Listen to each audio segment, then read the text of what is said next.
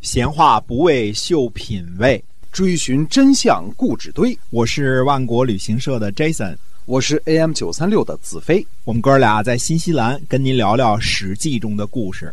各位听友们大家好，欢迎呢继续收听我们的节目《史记》中的故事啊。我们是由新西兰万国旅行社的 Jason 呢为您讲的，我们是在新西兰给您讲《史记》中的故事啊。那么万国旅行社呢是新西兰本地的一家有22年历史的这样的旅行企业啊，我们是携程上唯一没有差评的企业哈，您可以了解一下。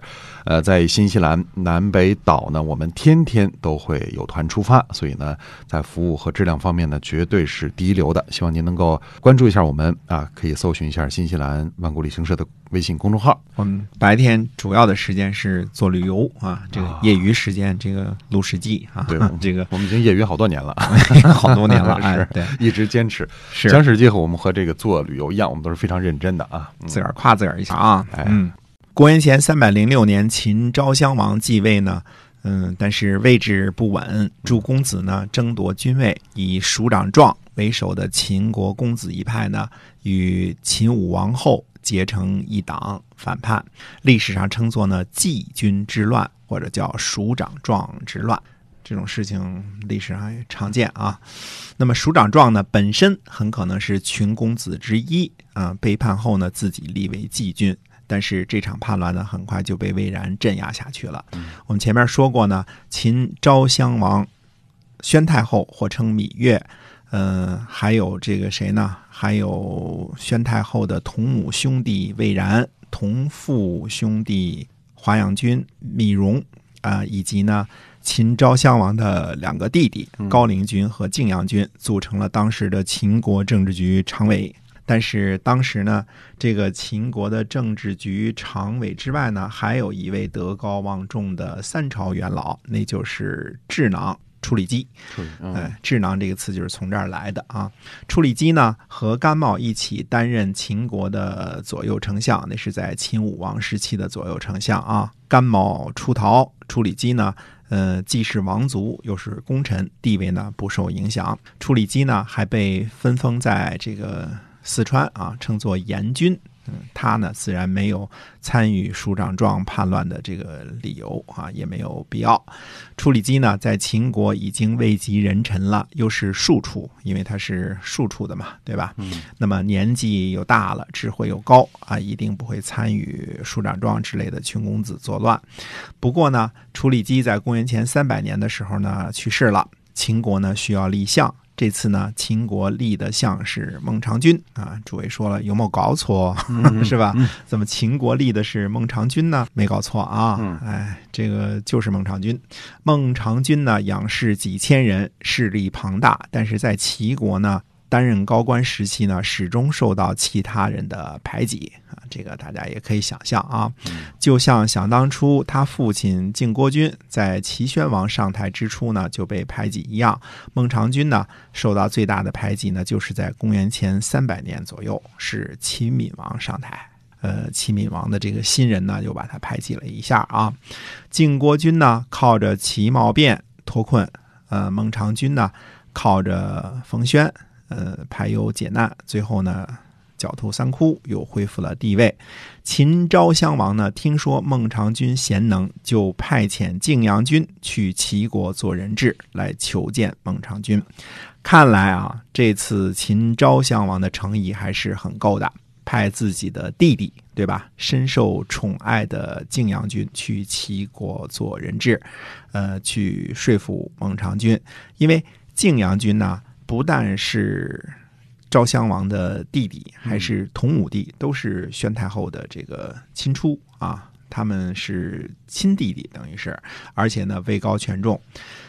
孟尝君呢也很受感动啊，谁说秦国偏远落后野蛮呢？人这事儿做得多漂亮啊，对吧？亲弟弟加高官啊，政治局常委去你们家做人质啊，就是为了求见孟尝君。于是呢，孟尝君呢就准备入秦。但是宾客们呢都不愿意。这个时候呢是苏代来觐见，注意啊，这个人很可能是苏代，也很可能是苏秦，这个以后我们再解释啊。总之，苏代或苏秦对孟尝君说呢，我今天早上从外边回来，听见土偶人和木偶人聊天。木偶人说呢，说天一下雨，你这泥人啊就完蛋了。土偶人说呢，说我呢就是土做的，完蛋了也会再变成土。如果下雨呢，把你冲走了，你就不知道最后冲到哪儿去了。苏代接着说呢，秦国是虎狼之国，而您呢希望前往，如果最后回不来，您是不是会被土偶人笑话呢？孟尝君这才打消了去秦国的这个念头。说句闲篇啊，偶人啊，秦汉那时候中国就是玩偶的意思啊，叫土偶人、木偶人，这是苏秦或者苏代设的一个比喻啊。现在日本还称偶人，但是最后说孟尝君怎么着呢？为什么孟尝君还是去了秦国担任这个相呢？我个人估计呢，这个还是和齐闵王上台有关系。齐闵王呢，公元前300年即位，孟尝君呢，公元前299年就去了秦国，这个时间上呢特别巧合了。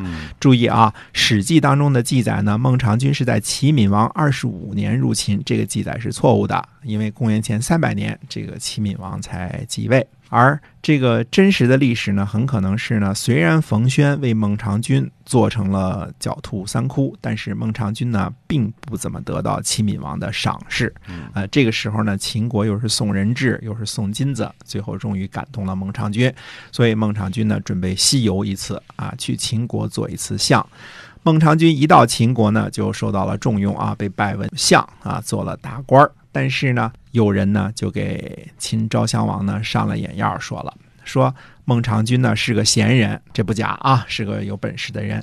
可是呢，他是齐国的王族，他跟齐国是一族，齐国国君是一族。现在呢，相秦，他心里呢一定是对齐国好的多，对秦国好的少，一定是把齐国放在前边，对吧？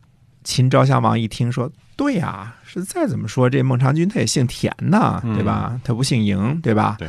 怎么可能向着秦国比向着齐国还多呢？于是呢，就把孟尝君呢给软禁起来了，还准备呢给他杀了。所以这个看出这个西方君主的野蛮了啊。那么孟尝君呢一着急就去向秦昭襄王的姓姬求救。我们不知道呢这个女子是叫姓姬还是被宠幸的姬妾这个意思啊。那么看来呢孟尝君交友甚广，连秦王宠信的姓姬也是这个其公关交游的对象啊。那么姓姬说呢，说妾愿意得到先生您那件狐白裘啊。孟尝君呢拥有一件狐白裘，价值1000金，天下无双。但是呢，孟尝君呢一听说姓姬要这个，傻眼了，因为这件狐白裘已经在进入秦国的时候献给秦昭襄王了，就此一件，天下没有。那么孟尝君呢就发愁，便问宾客啊，他养着很多事嘛，对吧？无人呢对答。那么最下座的宾客当中呢，有一个会狗道的，他说呢，我能得到狐白裘。于是呢，夜里呢做狗道，狗道学着狗叫，从这个狗洞里进去啊。那么进入到秦国这个宫廷的府库啊，透出了那件狐白裘。孟尝君呢，把这个狐白裘呢进献给了姓姬。姓姬呢就对秦昭襄王呢去说情啊，昭襄王呢就把孟尝君呢给放了。孟尝君被释放呢，就是忙不迭的出逃啊，弄了假身份证，变换姓名就跑了，大半夜跑到了函谷关。秦昭襄王呢后悔放走了孟尝君，去找他，这时候发现呢人已经跑了，马上就派人去追。孟尝君呢到了关卡。法律是什么呢？鸡鸣才让客人出关的，天亮了嘛，对吧？客人之中呢有会学鸡叫的，就咕咕学了鸡叫啊，引逗的雄鸡齐鸣。这个关法呢，就是现在可以打开了啊，那时候也没钟也没表啊，关门就开了。孟尝君一行呢就出脱啊，逃离了秦国。大约走了一顿饭的功夫，后边的追兵呢就到了。那么追兵呢听说孟尝君一行人已经走了，也就回去了。这个呢就是历史上有名的鸡鸣狗盗的故事。嗯，那么实际上呢，这两个鸡鸣狗盗的这个人呢，一开始做了孟尝君手下的宾客的时候呢，他手下其他的宾客呢就笑话他，羞与之为伍啊，看不起他是吧？啊，对，什么烂人呢？这个小偷小摸，你也做这个清客，做宾客是吧？哎，但是孟尝君这个人我们说过啊，他对待宾客的态度是什么呢？全部平等相待，对谁呢都不歧视，所以每个宾客呢都认为孟尝君呢对他最好。那么，真正出了大难的时候，反倒是最下作的这个鸡鸣狗盗之徒啊，把孟尝君给救了。哎，愿意为他卖命哈。对，所以这也是什么？这其他的宾客呢，这一下就都服了。老大你真厉害啊，是吧？哎，那我们知道后世呢，其实。后世王安石写过一个很有名的这个文章啊，很短，就说鸡鸣狗盗之出气门，此事之所以不治也。就是说，因为有了这些个鸡鸣狗盗的人做了你的宾客，所以真正的有本事的人，真正的士就不进入到孟尝君的门下了，羞与为伍了。是的啊，这篇文章很短，但是好像很有名啊。王安石，这是一个从。另外一个角度来说这个问题，那么孟尝君脱离了虎狼之秦之后，会不会怨恨秦昭襄王呢？那么下回再跟大家接着说。您现在收听的是每周四播出的《万国人在旅途》啊，我们刚刚跟您分享了《史记》中的故事，我们讲了孟尝君的事儿。那后边的故事呢会更加的精彩。今天我们这个节目呢就先跟您说再见了，是由新西兰万国旅行社的Jason为您讲的。我们下期节目再会，再会。